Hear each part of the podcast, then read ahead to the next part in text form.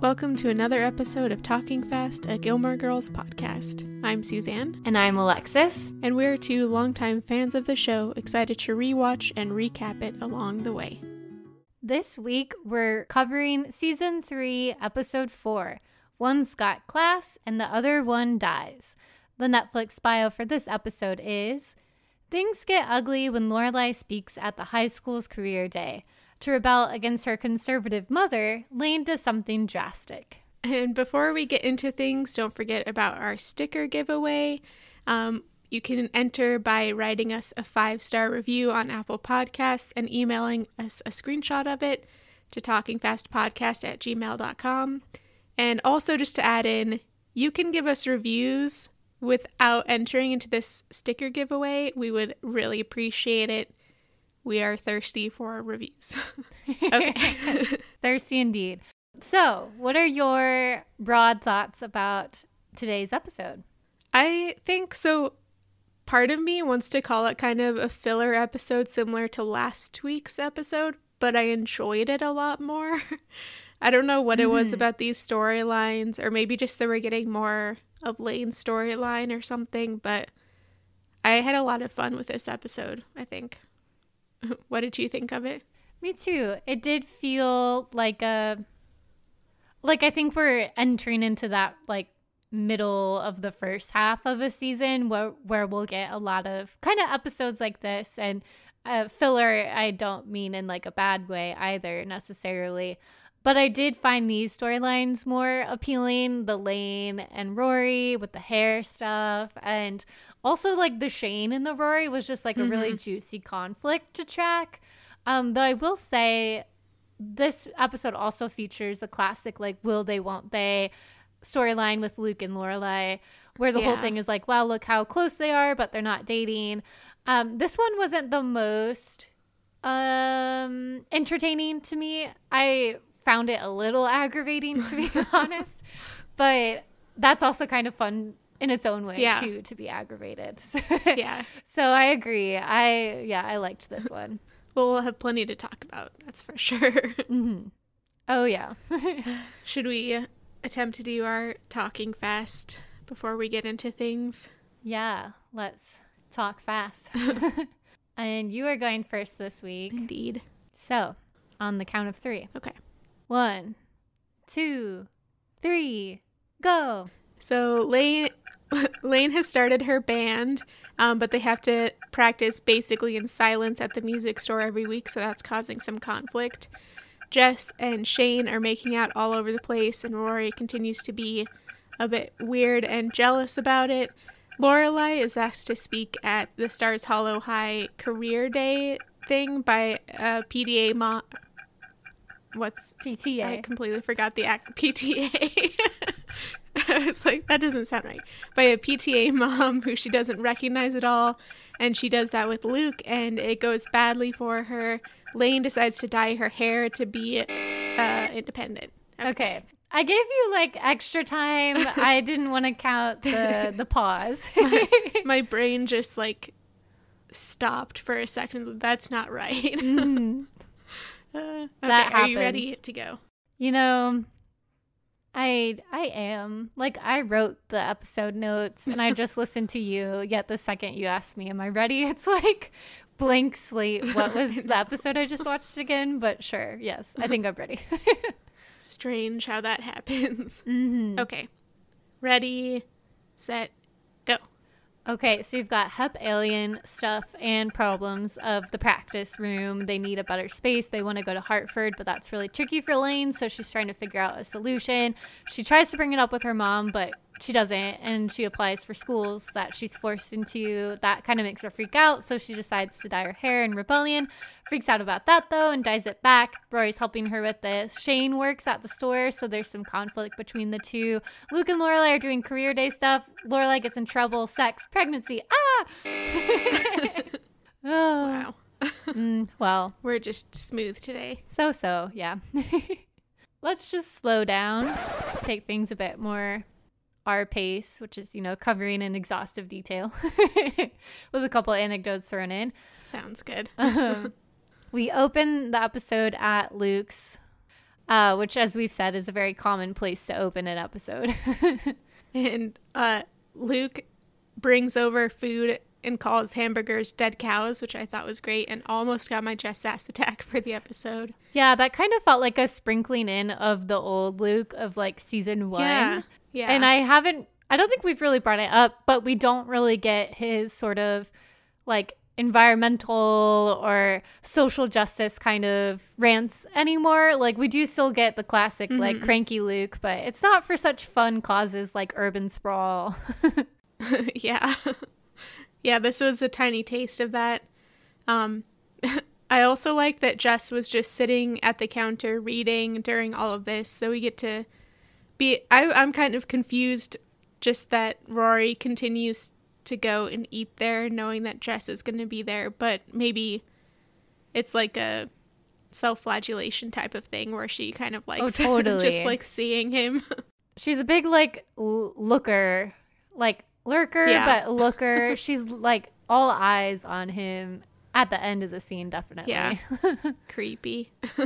Lorelai is complaining about having premonitions. This is similar to last week's episode where in the opening she was talking about her haunted leg or a couple weeks ago mm-hmm. she was talking about her illness and wanting a haunted leg this time she's just talking about these premonitions of death that she's been having the one that i noted was being eaten by a turtle and that it was a very slow business which sounds torturous yeah it was pretty witty how she opened as well because she's saying I'm in touch with the other side and Rory jokes Republicans. oh and Lorelai's like, no, you know, the other side, like premonitions about my death. Um, in general, what I noticed even even when I was like a bit bored for last week's episode, in general, scenes like this one, there's such like a rhythm to them and like a mm-hmm. chemistry. Mm-hmm. Like it seems like all of these scene partners, but in particular, you know, Alexis Bledel and Lauren Graham have like got it down. It's so it's just yeah. so good, really. Like the fast dialogue, it's so like charming even when it's kind of like nothing, you know. It's just like I could watch so many scenes like this. yeah, that's so true. We get like the little sarcastic interludes from Rory and Lorelai's just continued rants. During the recounting of Lorelai's premonitions, Lane barges in, and we find out that she has band practice that night, so she's fully part of Dave Rogowski's band. Rogowski. and she's getting really excited about fame. I loved the little, like, excited tangent she goes on here about how she's going to become famous, and then they're going to be complaining about being famous and all that kind of stuff. Um, but we also find out that they're practicing at the music shop, which will come up again. And she steals Rory's hamburger. They didn't look that great. yeah, no. But it, it was a fun update, and we get more of an actual band practice later. So mm-hmm. looking forward to that. After Lane leaves, Lorelai and Rory decide to leave as well. And as they're out, on their way out, Shane kind of like bursts through the door. Uh, she walks over immediately to Jess and they begin making out without a word. Um, a little strange, but uh, yeah. Lorelai observes this and says, The girl's a freak, um, which is going to be part one of my Friday night dinner critique. Oh, same here. Oh, you did a two part even as well? Yeah, I just did like a carry on through the episode. Oh, wow. we are really on the same page. Yeah. what do you have to say about this comment? Um, mine was uh kind of pointing out how this episode really relies on the not like other girls trope. Mm, mm-hmm. And part of that is really put on Shane. This first comment from Lorelai, like it the wording could mean oh, she's a freak, like in a sexually uh, explorative way or something like that. But the tone and the face that they both have while they're saying it really makes it just a negative, and they're just uh, hating on Shane, knowing nothing about her. Mm-hmm. Um, and I think that carries on throughout the episode where Rory displaces all of her own discomfort with herself onto Shane and like gets this superiority complex about Yeah. her. And I I think a similar thing in kind of a different way happens with Lorelai and the moms. Um, though Mm-hmm. she's slightly more justified in some regards there. But like Rory knows nothing about Shane. It's not Shane's fault that Rory didn't do anything, make any move for Mm-hmm. Jess. So Shane is just a innocent bystander in this whole love triangle. She should be angry at Rory should be angry at herself, if anybody, because it's her fault. I agree what completely. was your thought? I was like team Shane and even team Debbie. Like I'm glad that you connect the Mm-hmm. moms to this. Like until the very end when the moms are kind of like on that tirade against Lorelai for daring to talk about pregnancy. But in terms of the like the critique in this scene, I just feel like this this episode features like the very confused sex politics of Gilmore Girls, you know? because you've mm-hmm. got Lorelai here, like I would really call this like slut shaming is how I read it. Like she's judging Yeah. Shane for going to make out with Jess. And it seems hypocritical to me because we know Lorelai herself was like active as a teen like she got pregnant. Her and chris had a lot of fun in that realm you know? So it's a bit hypocritical. Um which then had me thinking though like is this intentional on the writer's part? Like a move for characterization? Like we know that lorelai and rory both can be a bit like self-delusional.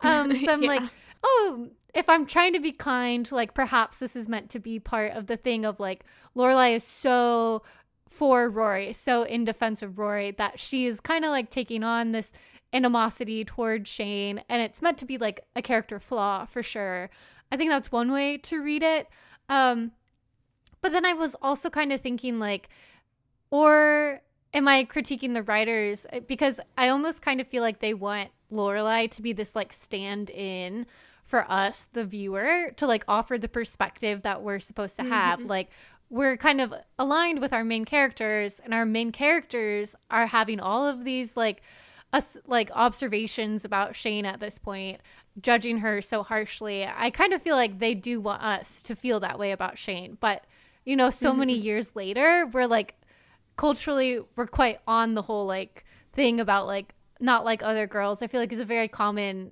thing for most of us to like spot these days, you know. So I think it really like falls flat for us now and we are kind of like justice for Shane um later on like justice for Lindsay like I don't think they anticipated their pretty blonde basic girls to have us be so defensive of them but like we are now Yeah. Shane also seems like just kind of a badass. Like she does seem kind of compatible with Jess in that area where Rory is not in any in like Rory's not a badass. Um Jess is, so he and Shane seem to get on that way. But also we get the same wording repeated at the very end of the episode yeah by I Shane. like that parallel dialogue a lot and Yeah. how it's flipped in the end Yeah, I feel like it's much more justified for her at the end, but we'll get Yeah. there. And when she says freak, she means like, why is this this fellow teenager who gave me like a really hard time at work? Like her meaning of freak is so different than what I read as Lorelai's meaning of freak here, which is like a Yeah. horny girl. yeah. Also, it just I haven't hadn't noticed before now, but freak as an adjective has changed meaning so much hmm. since the early 2000s. It used to be like the freaks and geeks kind of like freak is uh, an insult, whereas now freak is more.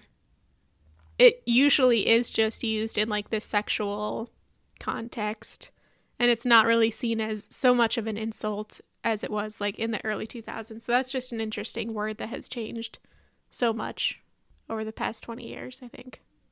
yeah, that's definitely a good observation. And on the note of Shane being a badass as well, I also have her nominated for my Lorelai's Closet. Um, in this scene, I really liked um, a lot of her looks, in particular, her hair throughout the episode, she's Mhm. got a few different hairstyles. Here, it's like kind of this really curly, sort of like I think hairspray was involved because it's got good volume, almost like maybe like a Marilyn Monroe sort of look to her hair. Yeah. Um, clearly, I don't work at a beauty supply store. I don't know how to describe hairdos. but I also, in terms of clothing, really liked her purse, which felt very 2000s to me. It had like all of this fringe hanging off of it, which is not for me, but I thought it was a great look for her. and like a corduroy sort of jacket that was the same kind of brown color as the purse and still rocking like some good jeans she's got too. So I her outfit was further evidence to me of Lorelai's hypocrisy here because I see a lot about Lorelai in Shane, like a Yeah, young, free spirit, flirty, confident, stylish, interested in like hair and makeup and all of that stuff. And it's like you're in denial for maybe a lot of reasons, but yeah. Disappointing of Lorelai, but also not not unexpected. Yeah, but then the confusing thing is Lorelai will have like rather sex positive views by the end of the episode. So that's kind of why I did a part two, and I'm interested in the confusion and the con- like conflicting views that she can hold. Like she has such good and bad moments in the episode. yeah, that's true. All right, a lot to say for that first scene, really. I know. First like two minutes. Mhm. The next scene, we are in the music store and band practicing is band practice is happening. Um, but everybody is playing super muted. Lane is barely hitting her drums. It sounds like somebody just turned the volume way down on like a, a barbershop court uh or not barbershop, but like uh lounge kind of music or something. yeah. We get we meet Zach, who is our lead singer and guitarist, and then we meet Brian, who we are friends with. I'll just say, Um, Friend of the kidding. pod, Brian. yeah.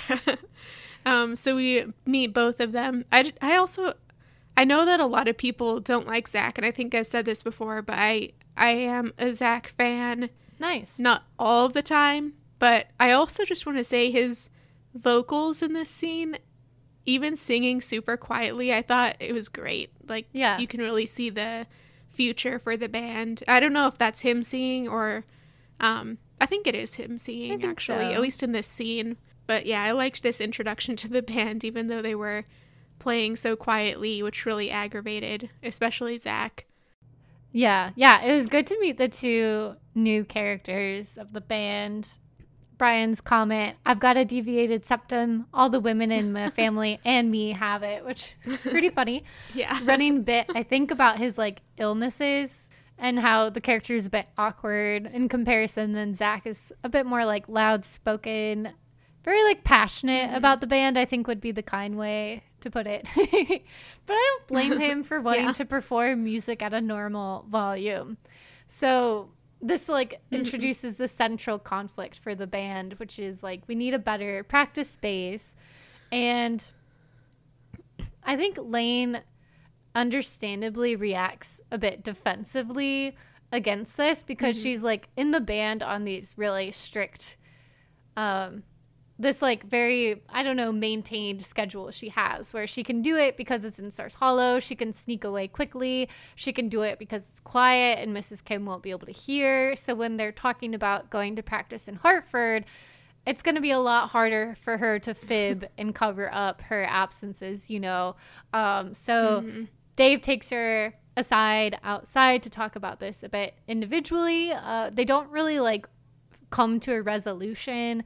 Of course, it's a real problem, but I did think um, this like individual conversation between the two of them had some nice signs of like their growing relationship. He says like he especially doesn't want her to leave, which is nice. And Yeah. later on, she tells him he's sweet. Uh, this is like the only interaction between them, but she'll talk about her crush on him later on to Rory. So it's just fun to track that continuing developing love story between the two. Yeah, he is such a like a good guy. There's pretty much nothing to criti- critique him over and how he treats Lane, especially. Yeah. Or even how he treats the band because Lane Yeah. is like, Aren't you in charge? and he's like, yeah. Uh, well, this is a democracy, you know, so I can't really just command them around. So he's a good guy all around. yeah. Even though, as Lane says, they do sound like a bunch of wankers, which I just loved that little Britishism. so our next scene is picking up on the same issue, but we're in Lane's closet, which is an awesome closet. We like pan mm-hmm. in through her room, which is very sparse and clean. And then inside the closet, there's like pink light. There's a kind of disco ball type light effect happening. She's playing music. She's got pillows all over the place. It just looks so like comfy and I don't know, like a forbidden place, really. in Yeah. the- in that house especially. I was excited that we saw that again because I think we saw it in like Yeah. season one or so. And I don't know if we've seen it maybe just like only once or twice, but I really love it. I love how it expresses like it uses space to express the two sides and lives of Lane. It begs the question Does Mrs. Kim never open her closet? I know. She seems like the parent who would. That's a bit. But I'm allow- I'm Yeah. gonna just suspend my disbelief and let this one be cool. Yeah, I think we have to. I thought this scene had a lot of great like uh cinem- cinematography or just like directorial uh aspects to it because had that pan in and then her closet and then also while she's talking on the phone with Rory, when one of them is speaking, you hear the music in their mm-hmm. place and then when the other person is speaking, you hear the other music. And Yeah. that's just such a cool representation of like how Lane especially communicates through her music and how she's feeling and stuff, but also how that's her and Rory's kind of shared language is through the music that they're listening to yeah. and how that reflects their uh, emotions at the time.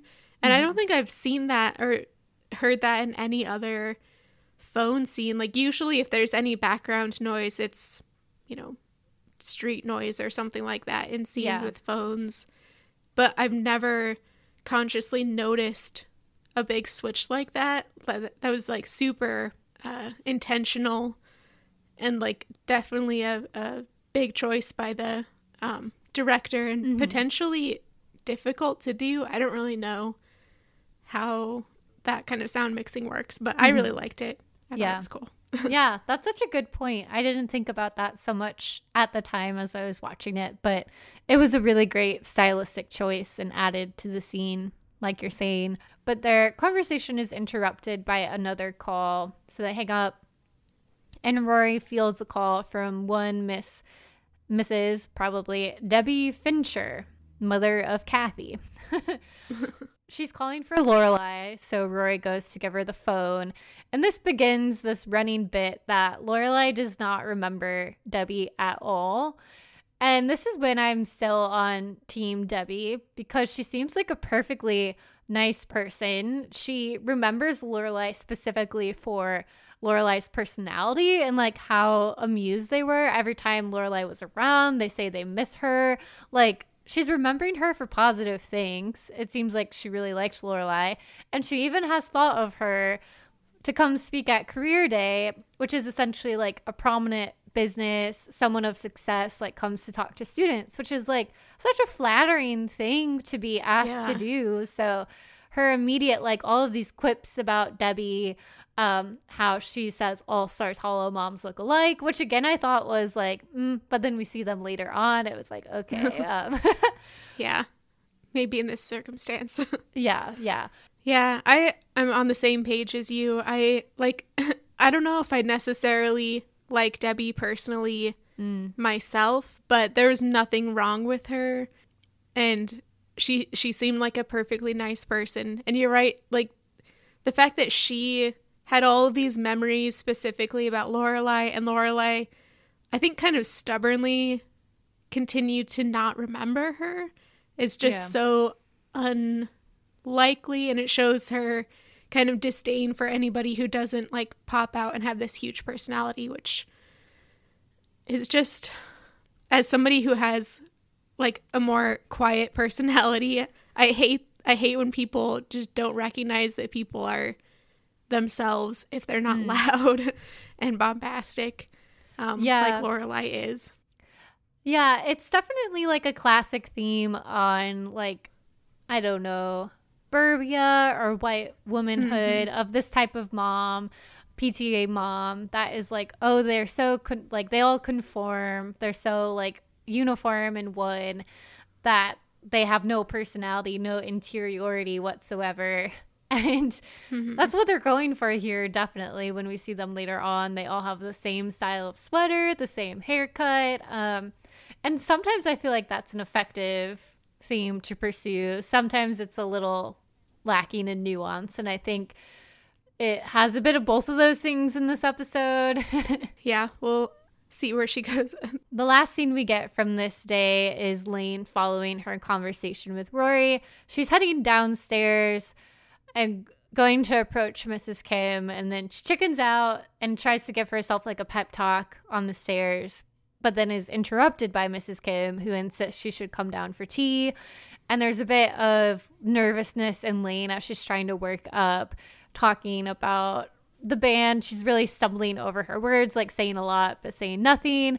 But Mrs. Kim is not even really like paying attention because she's about to like break to Lane, like, oh, I've got all of these college applications for you that the Reverend and I picked out and approve of. Gosh. And they're all these like really religious schools. She says she didn't include any party schools, which in her definition is the ones where boys and girls can sit together at the cafeteria. So, uh, Wow. yeah, they're really leaning very hard into the Mrs. Kim is conservative, which they even included in the bio and didn't call her by name, which I thought was a little weird. Mhm. But yeah, this is very much like the height of her control over Lane. I always kind of wonder, as we've discussed before, about this characterization of Mrs. Kim as so controlling and conservative as it's tied to her identity as a Korean woman in Stars Hollow, you know? Yeah, it's interesting that this is how they're portraying like the second generation immigrant kind of story that I think is universal for people with that experience, like trying to um, marry the two cultures and like having your parents from a fairly different culture than the one you've grown up in. Mm-hmm. But they never like really talk about that as the, Yeah. what's actually going on. What they're what seem what they acknowledge is going on is just that Mrs. Kim is super strict. Though I I, I think at the jumping way ahead at the wedding episode when Mrs. Kim's mom comes, we see like a slightly different side to this. Yeah, but that's like what we want more of, like you're saying, them to go deeper into this. Yeah. So having her mom come around is an example of like what we would want from them. So yeah. Yeah, exactly. Yeah. And I did feel really bad for Lane during this scene. And you can just tell, like, maybe up until this point, she held out hope that she would be able to start asserting her independence once she graduated high school. Mm-hmm. But this scene kind of confirms that there's no way out, really. At least, no way out that she can see that she, like, feels comfortable with taking in a direct kind of way. So it Yeah. totally explains why she does what she does for the rest of the series, I think. I have a question for you. One of the applications asks if you meet Jesus walking on the street, what are the three questions you'd like to ask? Suzanne, what are the three questions you'd like to ask? Oh gosh. This is a big theological Mm. conundrum. You know, maybe if I were religious, I would have an answer to this. Yeah, I don't know if I really have any three questions. I was probably just going to come up with something silly like, oh, um, Where's the nearest Taco Bell? what's your favorite kind of dessert? I don't know. How do how do we know he's Jesus though? Does he have a sign that says "Hello, I'm Jesus"? The Honestly, Son of a God? question, yeah, a question I would have is like, are you really annoyed by all of the like visual representation of you as this like white dude? yeah, I'd want to know his opinion about that, probably. yeah. I'd want to know what language he speaks. People continually debate over that. yeah. So okay, we got a couple questions. Do you really watch people all the time? yeah. all right. We'll put a pin in that. so next we show up in the inn where Lorelai's uh, preparing for her presentation. She's taking it very seriously and has note cards laid out, and Michelle, of course, is making fun of her for it. During this kind of back and forth from Michelle and Lorelai, Luke calls and he is trying to back out. So we get to see Lorelai's persuasiveness kind of in action. She mostly just guilts him into coming, like guilting him that he would be disrupting her own reputation. And then she goes into a, a Louis Armstrong uh, impression, which I thought was a bit strange. Mm-hmm. Um, but it it got Luke. Actually, it didn't get Luke. She never gave him an opportunity to answer. so he's just stuck doing it. Yeah, and she had said part of what he agreed under coercion earlier because she had been doing like baby talk, which she does later oh on gosh. again, and it's just not for me. Not for me at all. Yeah. That was that'll be one part of why I didn't find their like interactions like that appealing to me in this episode because mm-hmm. a lot of it was just kind of like aggravating. yeah. Of the yeah. choices Lorelai makes, uh, which we see more of in the next scene with the two of them. She goes to Luke's to like pick him up essentially. It's already four, she says, so they're going to be late. And she's insisting that he change his clothes.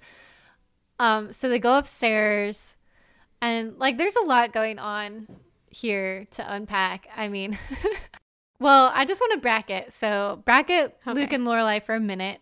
They enter, and you see Jess walk across the room, and mm-hmm. I sus. would say he's like adjusting his belt waistband Yeah. area. and then later on, Lorelai reveals the knowledge that he has a girl in the closet. So I like rewatched the scene and you do hear like the closet door creak at a couple moments as like evidence of this. So I will just say like I don't know, I think they're getting a little hot and heavy the 2 of Mhm. them. So there you got that element to the scene. And then to unbracket, the other element is that Lorelai's being like very bossy, like telling Luke what to put on.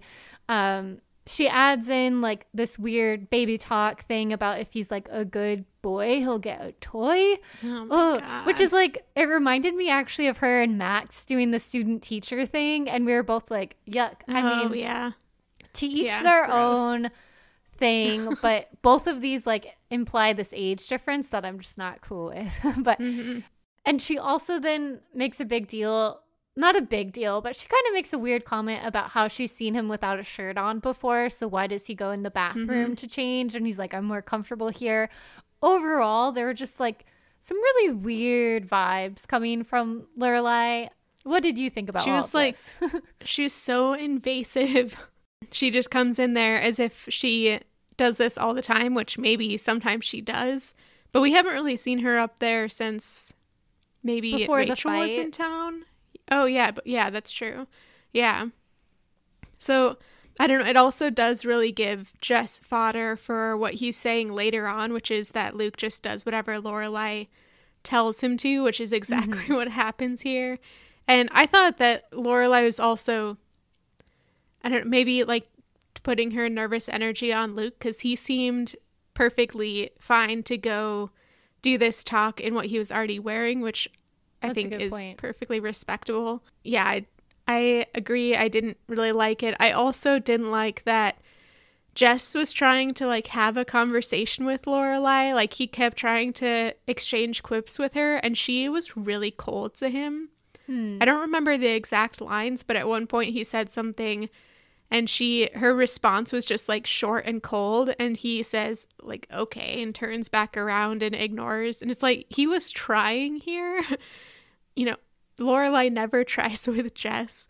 So I just thought that was yeah, I also was not enjoying Lorelai in this scene. I'll say that. She had a nice suit on though. Yeah. It's like pinstriped. I had like a different read on the Lorelai and Jess interactions. Like I actually thought I was surprised that Jess was kind of quipping with her and trying to do a bit of back and forth. And I kind of thought connected that to his ruse, like he's trying to like move them Oh, trying to be along, like get them out. like we don't need any more like whatever. I need you to get out the door so Shane can come out of the closet. And one of the weird Mhm. interactions between them, which I agree, like her responses weren't always like perfectly conversational, but I don't know, maybe I just needed to turn my volume up because the second time I watched the scene, you hear like a squeak from the closet door and Lorelai looks over there and then Jess asks like is there something wrong? And she kind of like hesitates and I think you can tell like she's like should I address it? Should I not? And she just kind of just says Mhm. no and then he goes back to reading after that and I kind of read in that Lorelai's like Jess is not my problem anymore a little bit. Like Mhm. I think she is kind of glad he's onto a different girl in her own way rather than Rory. But of course, like she has to tell Luke in the end, which was pretty funny, where they're Yeah. like out the door going downstairs and she's like, Move on, move ahead, even after she's dropped this like bomb on him. Yeah, he doesn't seem to quite comprehend what she No. means in the moment, He's in although he comes around to it later. it makes me wonder what Luke as a teenager was like. Like, did he never sneak a girl up to his room or something, or like sneak into a girl's room or whatever? Maybe he did, and that's why he decides to have the talk later on. Yeah. Yeah, maybe. The last thing I would add about this scene is that I placed my Rory's bookshelf here, which I had a hard time deciding what to do in this episode with that. Mm-hmm. But Jess, his, you know, part of Jess's cover story here is that he's studying and he's just got this giant like chemistry textbook that he's supposedly reading. And there's no way in hell that's actually what he reads. And I just Yeah. thought that was really funny. I didn't even notice what it was. Wow. yeah. reading textbooks like that as somebody who's not very good with that kind of stuff is like torture. Yeah. But okay, so next we go to Stars Hollow High and we meet up with Debbie again. Again, she's like recounting all of these great interactions that she remembers from Lorelai, and Lorelai attempts to pretend that she remembers any of them. Luke this whole time is just kind of like chuckling next to next to her because he can tell that Lorelai's faking it. Yeah. What do you mean she doesn't remember the book fair of 97? yeah. By the way, book fairs, like those are some core childhood memories. Mhm. Scholastic book fairs, those things were Love. amazing. Like the best day of the year. Mm-hmm. Anyways, my Stars Hollow moment happens within this scene, Mine does too.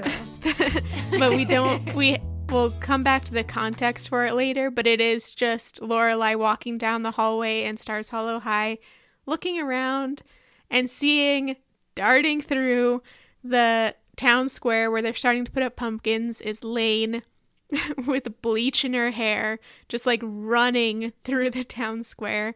And that was something that I think would only happen in Stars Hollow. Uh, I loved it. I think there's this book like called Imagine Communities, and it's like a big, well known whatever in American yeah, lit. but yeah, I also use that dude. oh yeah, yeah. Uh, the idea of like the meanwhile is a strategy you can use to give a sense of like a real community, multiple people, etc. And that's just a fancy way to say. It. I think it's so funny that you've got like this scene, and then they use the window and pan over to like another storyline happening. It gives the great sense of like this is a town full of people all having their own lives, etc. Very well done. Yeah, loved it. We interrupt this podcast with a message from our sponsor. Are you ready to take a stand? Make a change in your life that everyone can see? Shout out to the world, this is me. Well, here at Stars Hollow Beauty Supply, we have just the instrument for your Independence Day hair dye. Be it pink, blue, purple, here you can find your true color, one that will help you really express yourself. Due to recent demand, we're also offering a money back guarantee. In the extremely unlikely chance that all your hair falls out after using one of our products, you'll get a full refund of your money. Again, we'd like to state that this is really not likely. However, we did recently hear that one of our customers totally bleached her hair dyed it, then dyed it a second time in the same day. This is not the kind of healthy hair habits that we'd encourage, so make sure you make good choices on the route to great hair. And lastly, you might have heard that our customer service is, quote, unfreaking believable in a bad way. But we assure you that that review came from a disgruntled customer who was displacing her jealousy onto our poor employee. For the record, we actually encourage our employees to read magazines or have personal phone calls when there aren't any customers in the store because, hey, here at Stars Hollow Beauty Supply, we consider an enjoyable workplace a beautiful thing. For listeners of Talking Fast, we've got a special offer. If you're ready to make a clear statement today, come get some hair dye from us. We'll throw in a complimentary set of bleach and gloves for you. Just stop by the store at the counter and use code PURPLE. Wyndham Hotels and Resorts makes travel possible for all.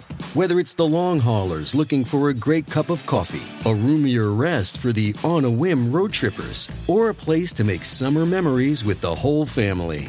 No matter who you are, where you're going, or why, with 24 trusted brands to choose from like La Quinta, Days Inn, and Super 8, your Wyndham is waiting. Get the lowest price at wyndhamhotels.com. Restrictions apply. Visit website for more details.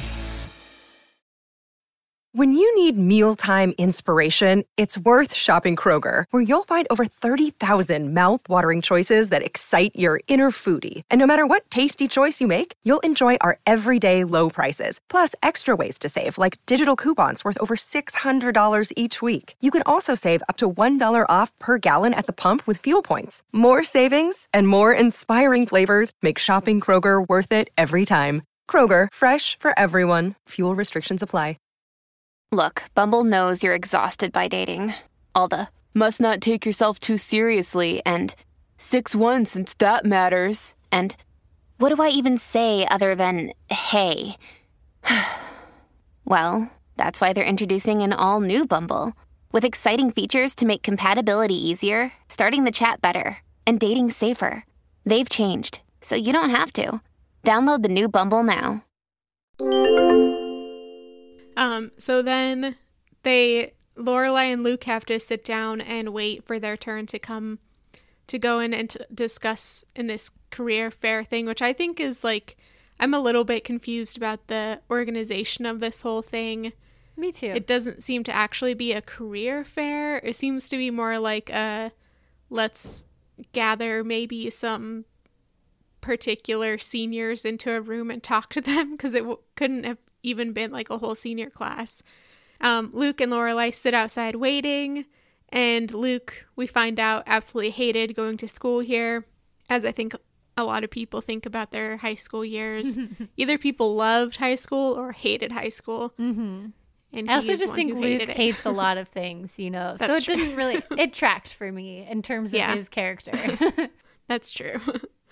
Lorelai does stand up though, look into a trophy case and see some pictures of historical Luke in a kind of skimpy track uniform, and then she goes on this like little uh, voice tangent, calling him Butch Danes and doing like her weird flirty bimbo voice. and yeah, stuff. this time it, I described it in my notes as southern floozy. I think that was the Oh, voice yeah. she was doing here. and pretend she was joking about like your girlfriend, Sissy, which is such a weird I don't know. But I actually kinda I like your point about her being so over the top about some of this stuff as a way to kind of like channel her nervous energy Mhm. about the speech that's coming up. I didn't really think about it that way. I was kind I just kept wondering like why is why is she being so weird about these things? But I think that is definitely a big reason. Yeah, I think this is such a big moment for her because her parents never acknowledge that she's a success. And I think half the time she also doesn't acknowledge that she's actually like become successful, except when she's trying to defend herself against her parents. Yeah. So to have like some complete third party acknowledge that she's like a somebody to look up to in career success, I think she's like super excited and nervous. Yeah, like I did find it touching that she was like writing the speech. She dressed up for it. Mm-hmm. She's got her like note cards. And maybe she is giving Luke such a hard time and making fun of him so much because she sees like he doesn't even want to do it. He's so calm about it. He doesn't have notes. He's just going to wing it. Like, yeah, I don't know. Like, it is kind of a big moment for her, and he's treating it like it's mm-hmm. not for him, which is fair to him, but like, there definitely is that contrast between the two. And that's why it's so tragic that it ultimately like goes so off the rails for her. yeah, it really does. But that leads to the question of the organization of this whole event because let's just say we go in, Lorelai is first to give her speech. It starts off fairly well, like it's a fairly like standard speech at the start. Um, and then all these kids in the audience just begin to ask questions like unprompted.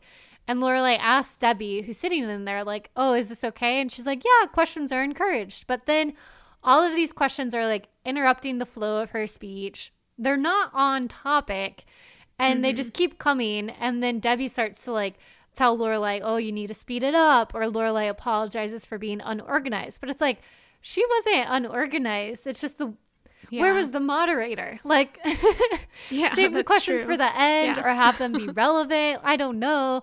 Um, and most of the questions are all like about are you Rory's mom? Were you pregnant as a teen? I'm like, how did they even mm-hmm. know this? I don't know. But then a lot of questions about like, do you regret it? All well, all of this stuff. And it's just so it's so odd, but Lorelai does kind of get caught up in trying to answer them. She's getting really flustered later on, the moms will say she told them all to get pregnant as a teen, essentially, which really is taking her out of context. But the last thing I'll say about this is I I think it was kind of rude the way that the students were interrupting her with these questions, and clearly they're personal questions that were kind of like messing her up. I think anyone could tell like she was uncomfortable. But I will say like these are curious teenagers and they're actually hitting mm-hmm. the center of part of Lorelai's success story that she wasn't talking about. Like she's talking about how to like manage an inn and stuff. But the core of her success is that she did have this obstacle as a teenager and still continued to be like self-educated, pursued higher education, worked hard, etc., etc. So I there was that kind of like duality to this moment a bit of like they are actually like curious about the central thing to her unique story, you know? So, mm-hmm. what are your thoughts about this whole thing? I pretty much agree with you. I also thought that the student questions kind of spoke to a larger issue in education, specifically sex education for, mm-hmm. I mean, all grade levels, um, that I think is just getting more prevalent today just because we now have the awareness of how badly our sex education has failed from like this time period, especially when um, you were like taught kind of just anatomy and maybe some stuff about puberty and then basically nothing actually about sex. maybe some abstinence stuff or like use condoms, but that was basically it.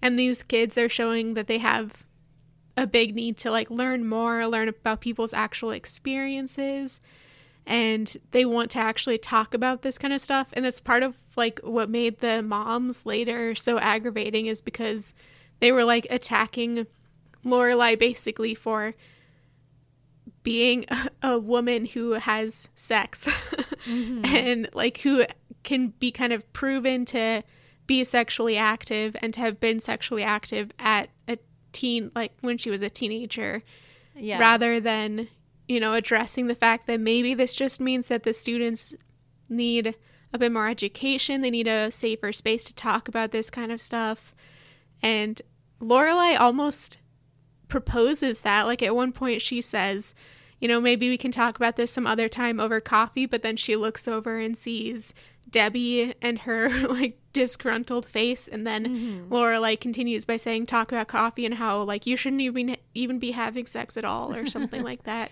yeah. which is unrealistic. I don't know, I think I'm sad that Lorelai didn't give get to give her real presentation, but I think you mm-hmm. are also right that she was kind of jumping over some of the big things that made her career unique and also like maybe more relatable to some people not that all of the not that probably any of the students in that, in that room would have her same storyline, but Yeah. they'd also have, you know, con or obstacles that they'd have to over to have, have to overcome. And Luke does I'm sure Luke's presentation didn't really talk that much about obstacles to overcome. No. so that could have been an opportunity. But yeah, I think it just uh, showed a lot of different things that are lacking generally in education. Mm-hmm.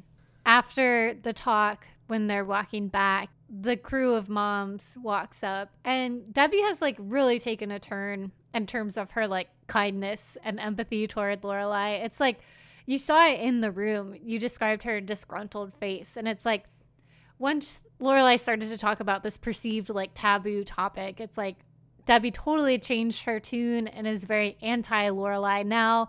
Whereas before she liked how like outspoken she was, but you're right, she dared to talk about sex and it's like she's really flipped the switch and she brought the whole crew of moms with her and they're angry at Lorelai. I think like very misplaced for daring to talk about these topics when they don't want to like realize it's their kids who brought up all of these questions. It's their own kids who have the interest and want to talk about these things. So it's very like they're very obviously out of um, out of line and just not aware, in denial, etc., etc. And this is where Lorelai is like defending herself, and I would say this is like the part two of where my critique kind of comes full circle here because this is the place where like we see Lorelai used to represent some positive sex politics here, such as like I could show them how to put a condom on and like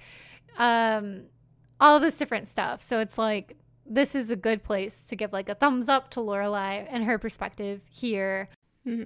Yeah, she says like she doesn't gloss over things just because they're uncomfortable.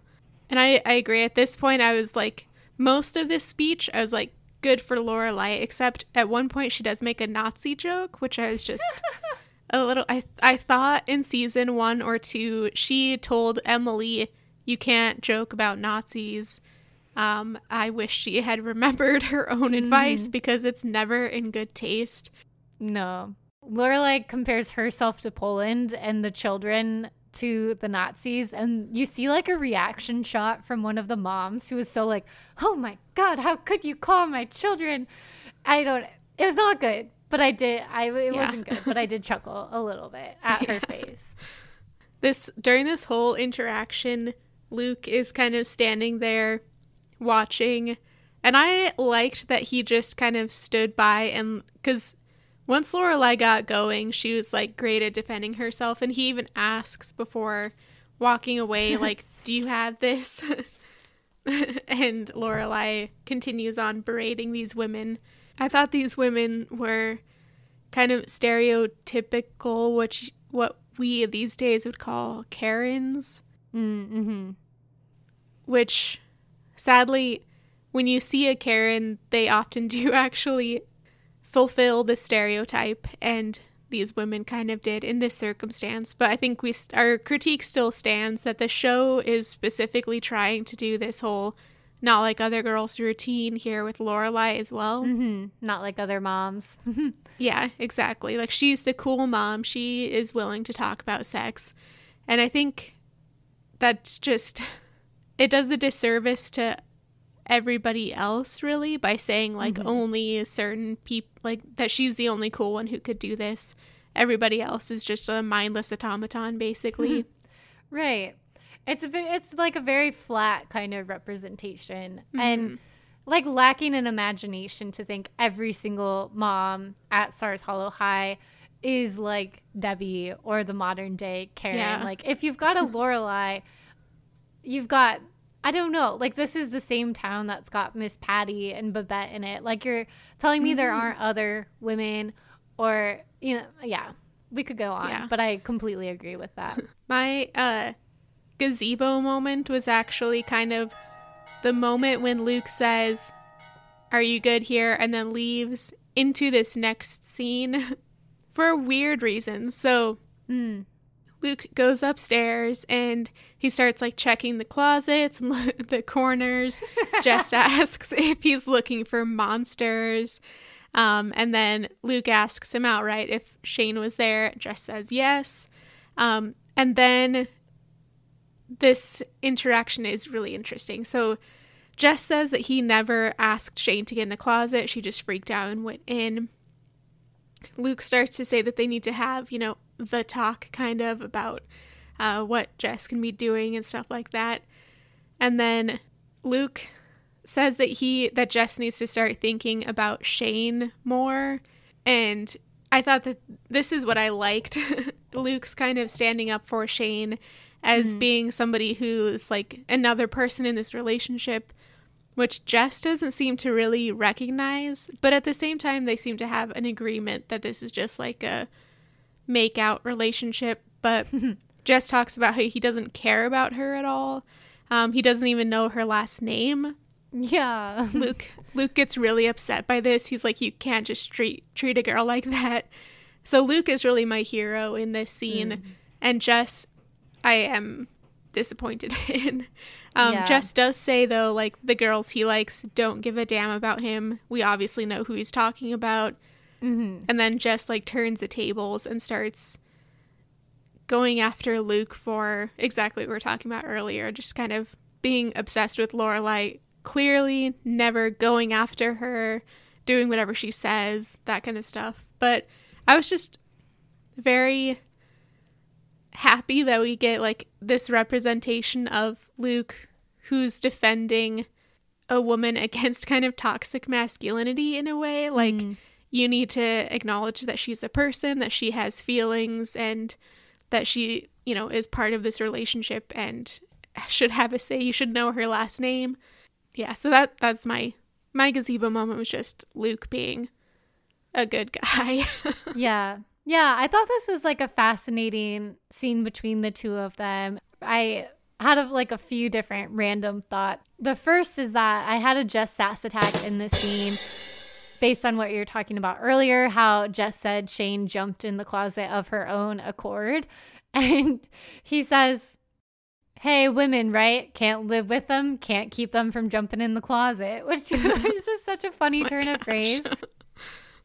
That Jess is very much like, of course, he's deflecting from this real talk about a relationship by using humor. Um, and mm-hmm. it doesn't work because then, you know, Luke is more direct than that. So then as they're talking, my second thought was like Jess's defense of saying we're just hanging out made me think about how today's kids would call this a situationship. oh yeah, true. would describe what Shane and Jess are doing. And then another thought is that Jess another defense he has is like because Luke asks like are you okay with treating her badly like dirt which was Lorelai's phrasing treating someone like dirt which is interesting um, and Jess is like, well, she treats me badly too. That's just like what the thing is. But the thing is, I don't think Shane does treat him badly. And yeah. I think maybe Jess isn't self aware enough to realize that. Like maybe he thinks they're both going into this relationship with only the sex or the making out in mind. But earlier on the phone, which we'll talk about in a minute, Shane says like she's nice to him and he's mean to her. So I I don't think she treats him badly. And then lastly, I did like how the scene ended with the like kind of like the dramatic irony or just the presentation of this parallel between you know, Jess is to Rory as Luke is to Lorelai, and Jess kind of mm-hmm. making the stand of saying like, I'm not gonna get caught up in that, but he's using a woman to like make the stand, so it is kind of problematic in the end. Um, yeah. and last last thought is I'm rewatching Gossip Girl right now, and it kind of made me think Ooh. about oh. how Dan and Serena have the same kind of thing going on as Rufus and Lily in this in a similar way. But then at one point Lily and Rufus are like married. So Dan and Serena are stepkids who are also into each other and like yeah. their parents and like that kind of happens in this show eventually like if people want Jess and Rory to get together in the revival like they're kind of step siblings yeah right? but it's his nephew I guess so it's not but yeah yeah some like weird taboo fantasies or something that's strange how often that pops up in teen shows mm. very weird okay are we done with the Lorelai storyline, do you think? I think We are done. Now we can rewind the clock to track the Rory and Lane storyline. Meanwhile, so we pick back up with Lane and Rory um, walking around town, and Lane is telling Rory all about the colleges that her mom is having her apply to. There's like the seven day seventh day Adventist, the Quaker school. She says there's even an Amish school. I think a lot of this is just for drama. I don't know that there are these many of these things at least, but there might be also. I don't I don't know that much about religious schools. I also noticed during this as they're walking through the town square that pumpkins are going up, so we are mm-hmm. at the mm-hmm. beginning of the fall season in Stars Hollow. We love to see it. but Lane is just kind of going on about how she's so fed up with her life and she power walks into a beauty shop, which we've never seen before, but I hope we see again. I liked it. And here we have my Rory's bookshelf moment because she goes straight to the hair dye and she's picking up manic panic hair dye, which is exactly what I used to use in high school. Really? It was like the there weren't that many brands you could get for colorful hair dye. Mm-hmm. Um, it was like Manic Panic and a couple others, but Manic Panic was at Hot Topic, and you could also get it like Sally's Beauty Supply and stuff. Mm-hmm. So it was mm-hmm. the easiest one to get. That's awesome. Actually, I did want to ask you about your experience. You have dark hair like Lane, and you also have experience dyeing your hair, from what I know. Is it realistic that Lane would go like to the purple that she gets by the end of the episode? No. Okay, that's what I thought, but not, I don't. Not yeah. at all. and to be completely transparent, I dye my hair now. My hair is like a light brown naturally. Mm. But oh. when I was in oh. high school mm-hmm. and like dyeing my hair, um, I would bleach it, and it did get a lot lighter than the wig that they put on Lane um, because I was starting from lighter hair. But it also never turned out so vibrant mm-hmm. as that purple wig. There's just no way you need to be able to get it all the way down to like platinum, which really you couldn't do by yourself unless mm-hmm. you started from light blonde hair because you would just fry your hair, which I did many times. yeah. But you need to have that professionally done. Um, mm-hmm. So, no, very unrealistic, but I loved it anyways. it's still a fun storyline, though. And I yeah. really enjoyed the different wigs they had. The Her bleached hair wig looked really fake. And then the purple hair yeah. did look fake, but it was so, such a fun color. Um, a podcaster I like um, that I, I think we've talked about before. She does like the Ringerverse, and her specific podcast is called The House of R, and they do like Game of oh, Thrones oh, yeah. and Rings of Power and stuff. And she does the segment uh, called Wig Watch, where she like either says yeah. if it's a good wig or a bad wig, which I love. And I was just thinking of like if we're doing a wig watch for this show, I'd say both of these were bad wigs that they give Lane later on, but they serve the purpose of the storyline. And she's like very clearly back to her real hair at the end. yeah. Like nothing ever happened, which I kind of just love, you know, like Yeah. They probably got both of these wigs from like Party City or something like that. Yeah. I don't think their budget was extensive. No. If it was, they didn't uh. use it on her hair. yeah. Yeah. so that's what they pick up at the store. We also find out that Shane works at the store. She's the I cashier. Yeah, I think it's like it fits with the persona that we see of her. Like she's got, mm-hmm. as you mm-hmm. were talking about earlier, she's always got great hairstyles. And she kind of seems like somebody who would work at a beauty supply store, but also kind of like edgy. So, yeah. I also just loved how it was such a seamless way to work this character into the storyline without it feeling mm-hmm. forced. But I love that they're like, yeah, what would it look like if Rory encountered Shane on her own?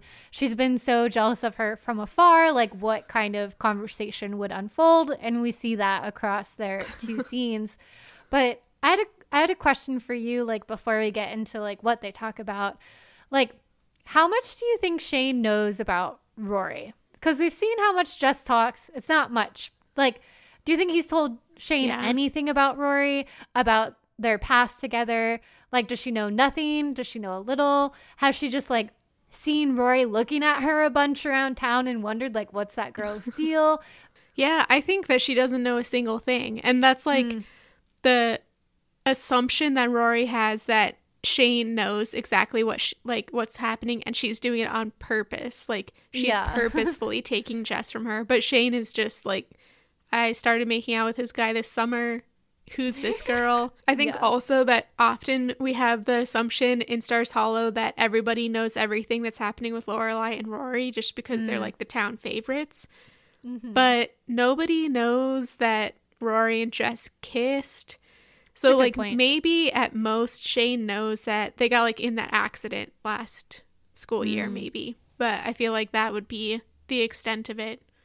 Yeah, because she could have asked around like Yeah. intel on the guy she has a crush on, that kind of thing. Yeah. yeah. Like makes it look even worse for Rory, and it was already a bad look for her. Yeah, she's so petty.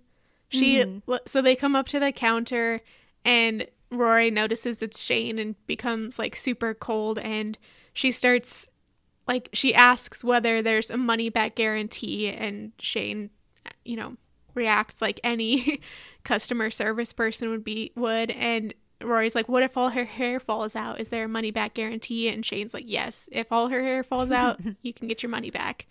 And I mm-hmm. loved Shane in this cuz having worked customer service jobs there are people like that come at you with this kind of attitude. And it's so hard to keep your cool especially mm-hmm. because you don't know why.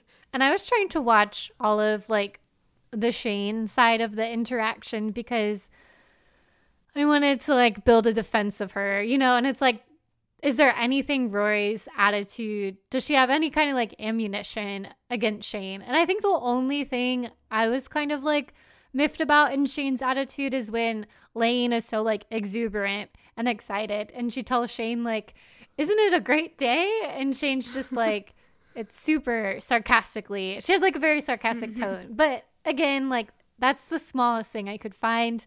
And I think is very fair to be like that she'd be so thrown off by Lane's very like kind of manic sort of energy Yeah. in the scene. Like this is a very mundane exchange for Shane, but for Lane it's like a life-changing moment. So I really don't think Rory has much like room to justify her kind of tone now and then especially her mm-hmm. tone in the second scene. yeah i agree poor shane i loved her hair in this scene also by the way it was like the curls and then like put up in a half ponytail it looked so cute i wish my hair curled like that it made me think of Anastasia, you know, the animated movie. oh yeah oh i love that hair It's like Yeah. that exact same hairdo a little bit. And it actually did have me thinking of like, how can Shane have all of these different hairstyles? Like in Anastasia, she has long hair, and then she's got short hair. And then it's like, I feel like Shane's hair is all very different all the time, but in a good way. Mhm.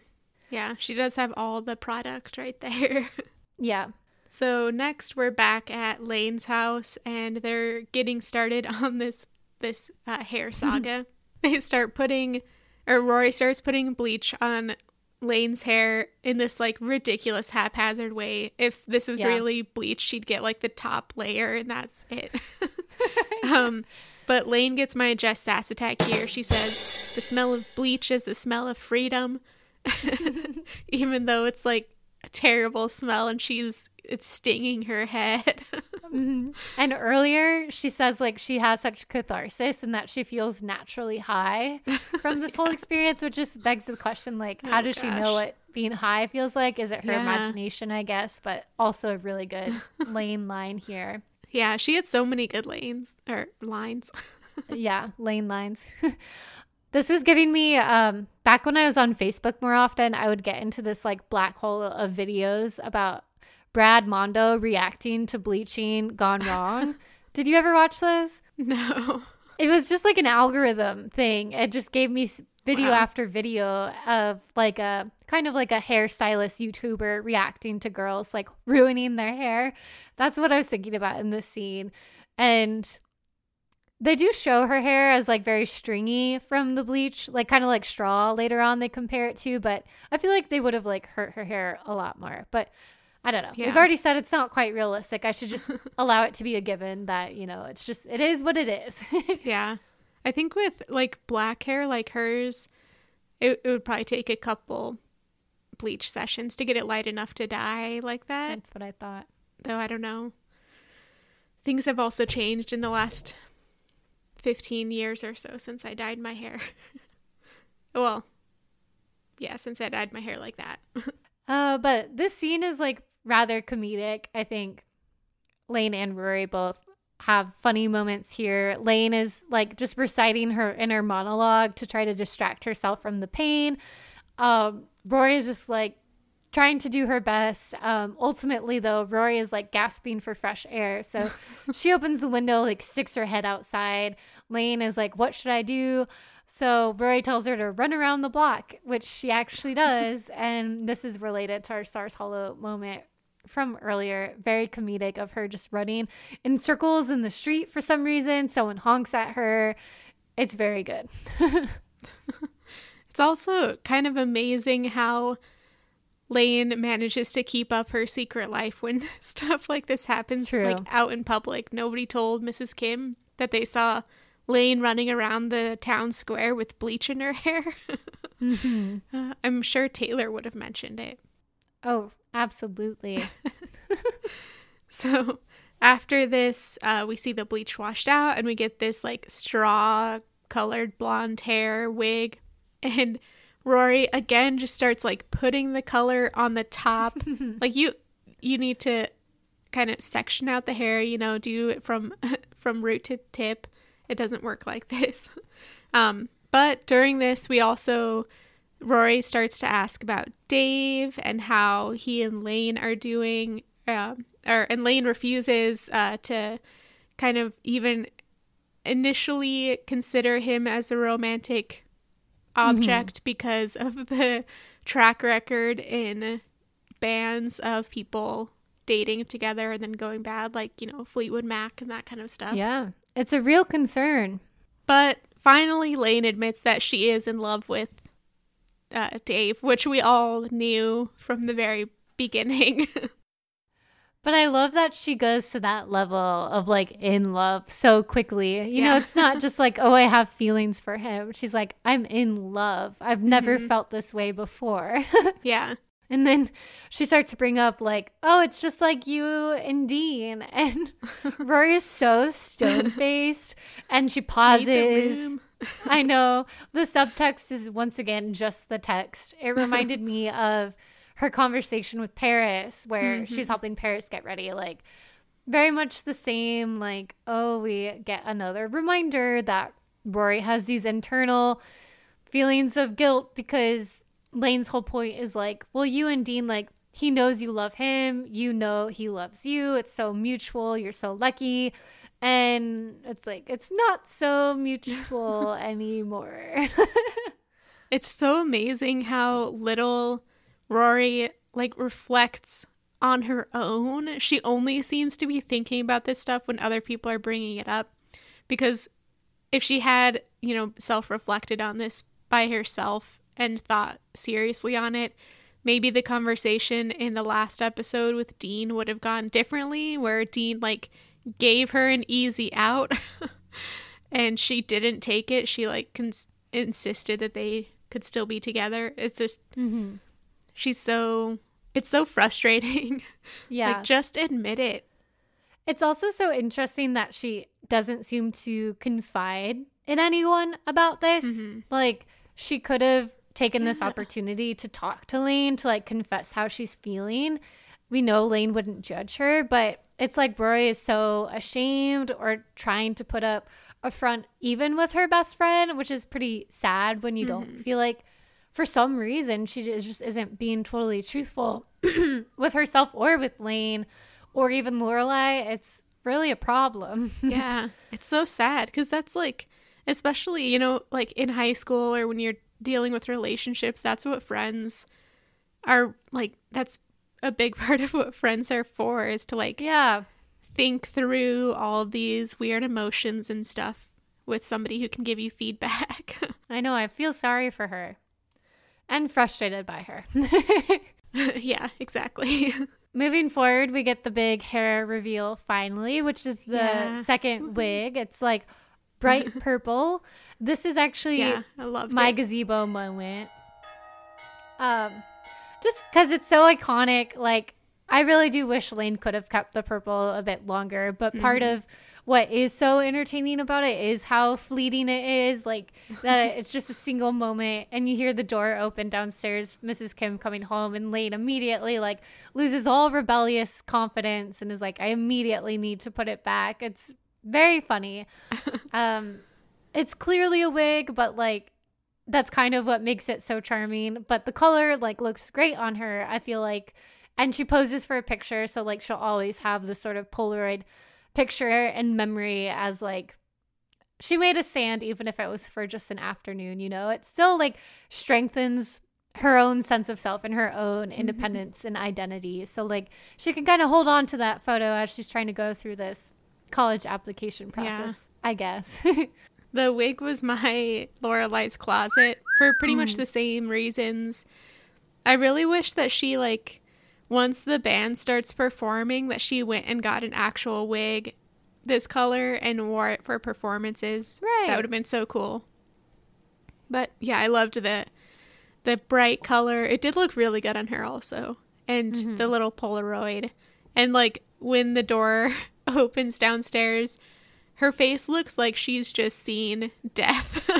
like it's there's so funny. the, just like the fear, like the blood drains from her face, that whole trope and everything. And then she sends Rory out the window to go and get black hair dye to dye it back. Somehow they manage to do that all before Mrs. Kim comes to see her wherever she is. and at the shop, we get the second interaction with Shane. So Rory goes and gets the hair dye, and then Shane is on the phone. I wasn't sure who she was on the phone with. Part of me was like, is she on the phone with Jess or a friend? But it's, hmm. I think, probably a friend talking about Jess. I'm not really sure. I definitely think it was Jess personally. oh, really? Yeah, like she's like giggling and then she says she's lost something at his place. Oh, and yeah, yeah. then she says like you're not really looking for it, whatever, I'll get a new one. And then she's asking like what are they going to do tonight? She's feeling bloaty from eating too much. Sad. Um body politics there. Um and then he makes fun of her for saying the word bloaty that it's not a real word, which definitely sounds like something Mm-hmm. Jess would say. Yeah. I kind of wondered what she lost and what she could just buy a new one of, like a hair scrunchie or something. Yeah. I don't know if it's a big deal. Yeah, Rory overhears this, and I think she, she probably also thinks it's Jess. I'm not yeah. entirely sure, but she's super rude to Shane. Like, she interrupts the phone call, which, granted, Shane should have seen her coming up to the counter and been like, I'll talk to you later. But Rory was so rude about it. And then as she's walking away, she also goes on about how bloaty is not a word. We just talked about this another episode ago about how words are made. yeah, that's true. Etymology. yeah, and but I don't think that Shane hung up the phone. I think she just put it down. So it was just hearing this whole Ugh. like blow up from Rory. Like that's such that uh, I don't know. Rory was just so mean. It was just such a bad, such a bad look. Yeah, like yeah, it's just her the level of her reaction is just so uncalled for. Because you can be like, yeah, Shane should have like taken her order. Clearly Rory was standing there, but like that doesn't just justify her level of response, which is to be like passive aggressive. She says, I'm growing a beard here to imply she's waiting so long for Shane. And then she's very like huffy and puffy. She points out that Shane wasn't on a business call, which is such like a That's such a Karen thing to do. and then she says it's unfreaking believable um the level of service and I don't know. It's just she also then impersonates Shane at the end of the exchange too, and this like high voice, and I I wonder where she got that from, yeah. Hmm. Lorelai. Yeah. Um, yeah. Overall, just really like what an act of aggression that probably felt so random to Shane. Yeah, seriously. It's like no wonder that Shane then doesn't like Rory. But of course, Rory's going to think that Shane doesn't like her because Jess likes Rory. And she's like, Rory's going to make it this whole, like, in her mind, this whole thing that is not related to how Rory has actually treated Shane, mm-hmm. but to Rory's own, like, perceived slights from Shane and Jess. It's just ridiculous. It's also just, Rory has clearly never had a job. Like, that's yeah. just so mean to treat somebody like that at their job. mm-hmm. I was thinking about that. It's like, I think every other character except Rory works. Mm-hmm. You know? So I don't know. It's just like, yeah, Rory is so out of touch. Yeah. And so, like, not in solidarity with workers at all here, clearly. Seriously. The most she ever does is do that card swiping job at Yale, and she does a terrible job of it. I think we only see her do it like once, and it's bad. but does she work at the bookstore like for a summer? Yeah, or... but I don't think she ends up doing any work. She just buys all the books. the best kind of employee, which is understandable. Helps them make money. yeah. Okay. Well, the episode wraps up. All of the characters are kind of about town on the the square. Lane and Rory chatting about this whole experience. Lane is back to her normal hair somehow. They mention like, oh, we still got to find a solution for that problem, um, which is the band practice. Also, this is when Shane and Jess walk by. Lane and Rory. I thought this was a good use of like parallel dialogue here where mm-hmm. Shane sees Rory and says to Jess, that girl's a freak, which we talked about at the start of the episode. And like same dialogue, different meaning, a lot more justified, in my opinion. And just doesn't really say anything. He kind of just looks at Rory. And I like your point of like, did he overhear that entire yeah. conversation? God. Because if so, he probably was kind of like, hmm, you might not be wrong. yeah. Um. oh, wow. I also love that they talk about how Lane's hair is still technically dyed, so she is still mm. rebelling. It's very right. important. I do like that. Lorelai meets up with Rory here says, Can we go to Al's instead of Luke's? Because Al is doing a salute to Jamaica or something, apparently. Mm-hmm. Do you think that's true, or is there a deeper meaning? Is she avoiding Luke? I wasn't sure because they parted on good terms. Yeah, yeah. I think, so I think it was random. Yeah. She also tells Rory that she loves her little fluke, which I thought was cute. um, and that's yeah, that's the end of the episode. We definitely had a lot mm. to talk about. Who was your MVP? My MVP was Shane. Oh, nice. For all the reasons we already said. I don't think I need to go into too much more detail, but I was fully on Shane's side of things this episode, so I wanted to give her a shout out. Who was your MVP? Mine was Lane. we got nice. Shane and Lane. Oh, um, oh, good. yeah, I lo- I just loved Lane's like rebellion, even if it mm-hmm. didn't last long.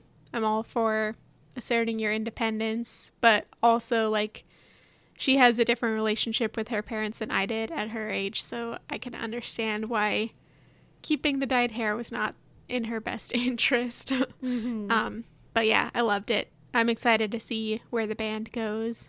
Yeah, me too. Yeah. All right. Well, cool. Well, let's Great talk episode. soon. Yeah, talk soon. Thanks for listening to Talking Fast, a Gilmore Girls podcast. Don't forget to rate and review us and share us with your friends. Join us on Instagram and TikTok at Talking Fast Podcast. And join the conversation by emailing us your thoughts, talkingfastpodcast at gmail.com.